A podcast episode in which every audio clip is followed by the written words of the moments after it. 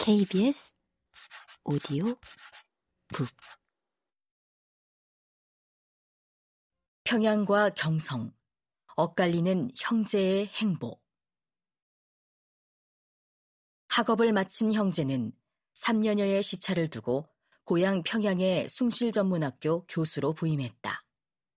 먼저 동생 정광현이 1928년에 문과 교수가 되었고 3년 뒤인 1931년 4월에는 도쿠 제국대학 이학부를 졸업하고도 1년 더 대학원 연구생으로 공부하고 돌아온 형 정두현이 이과 교수로 부임하게 된다.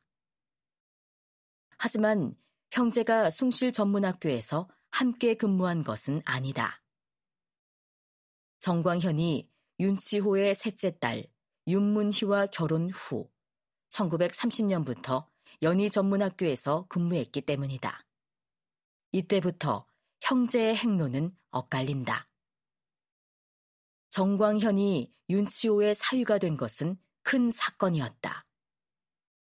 윤치호는 1929년 3월 12일자 일기에 오후 4시 YMCA 회관 강당에서 열린 결혼식과 명월관에서 250명의 하객에게 1인당 1원 30전짜리 식사를 대접한 피로연을 기록한 뒤 저명한 서울 가문에서 평양 출신 남자를 사위로 맞는 것은 우리 가문이 처음이다.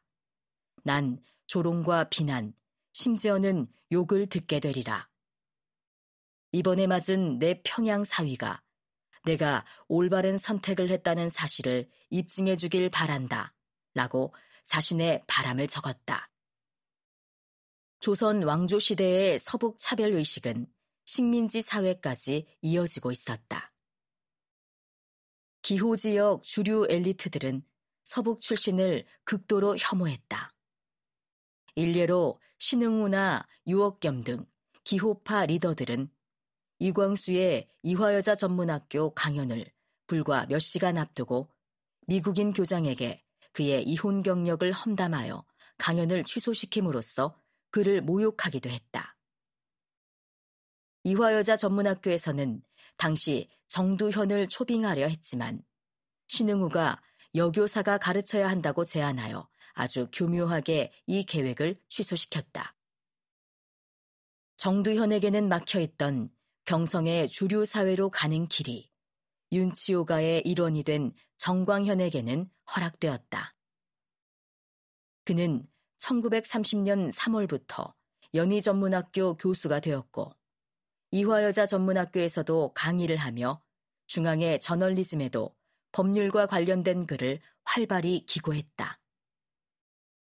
정광현은 여성을 보호하는 것처럼 보이는 법률 규정이 아내의 간통만을 벌하는 불평등 규정임을 지적하는 등 특히 여성의 법률적 지위와 남녀 평등권에 대한 주목할 만한 선구적인 연구 성과를 남겼다. 일본의 군국주의적 침략이 본격화되면서 정광현에게도 시련이 닥쳤다. 1938년 2월 연희전문학교 상과의 경제연구회 문제로 백남훈, 이순탁, 노동규 등이 검거된 이후 사건은 흥업구락부 및 동우회 사건으로 확대되었다. 이 과정에서 연희 전문 학교의 대다수 교수와 함께 정광현도 검거되었다.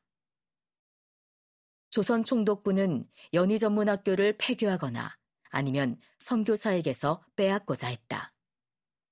연희 전문 학교의 많은 교수가 사직 압력을 받았으며 기소 의견으로 검찰에 송치되었다. 1938년 9월 사상 전향서를 쓰고 기소유예 처분으로 풀려난 사람들 중에 정광현도 끼어 있었다. 정광현의 방면은 윤치호와 관련 없지는 않았을 것이다. 윤치호는 정광현이 기소된 후 5월경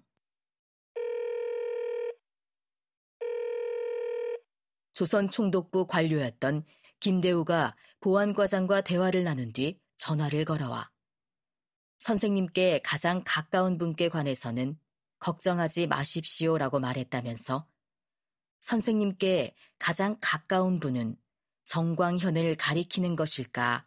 라고 일기에 적고 있다. 이후 정광현은 식민 권력에 협력해간 윤치호의 길에 동행했다.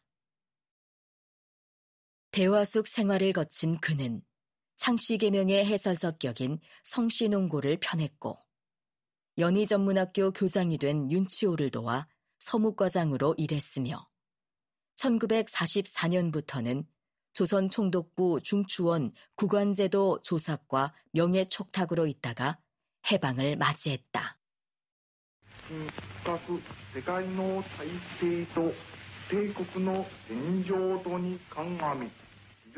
동생이 풍파를 겪으며 경성살이를 하는 동안 정두연도 평양 지역 사회를 배경으로 다양한 활동을 했다. 그는 숭실 전문학교 교수이자 남문교회 장로를 지냈으며 평양 지역의 교육 문화 활동에도 폭넓게 관여했다. 일본 경찰의 기록에 따르면 1934년 3월 15일자 생활개선 본위 잡지 신흥생활 창간호를 불어했는데 잡지의 발행인은 정두연이었다. 1936년 숭실학교 교장이 된 정두연은 신사참배 거부로 1937년 학교가 폐교되자 다시 세 번째 유학길에 나선다.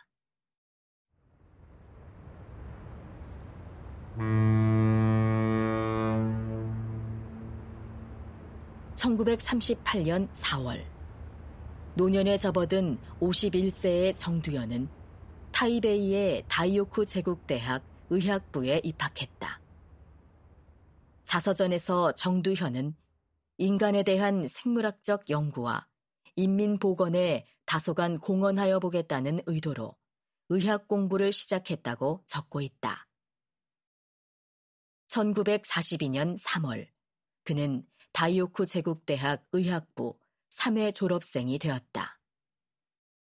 1942년 4월부터 1945년 6월까지는 경성제국대학 의학부 뇌과학 및 생리학 연구실에서 연구생으로 공부했으며 평양에서 휴양 중에 해방을 맞았다.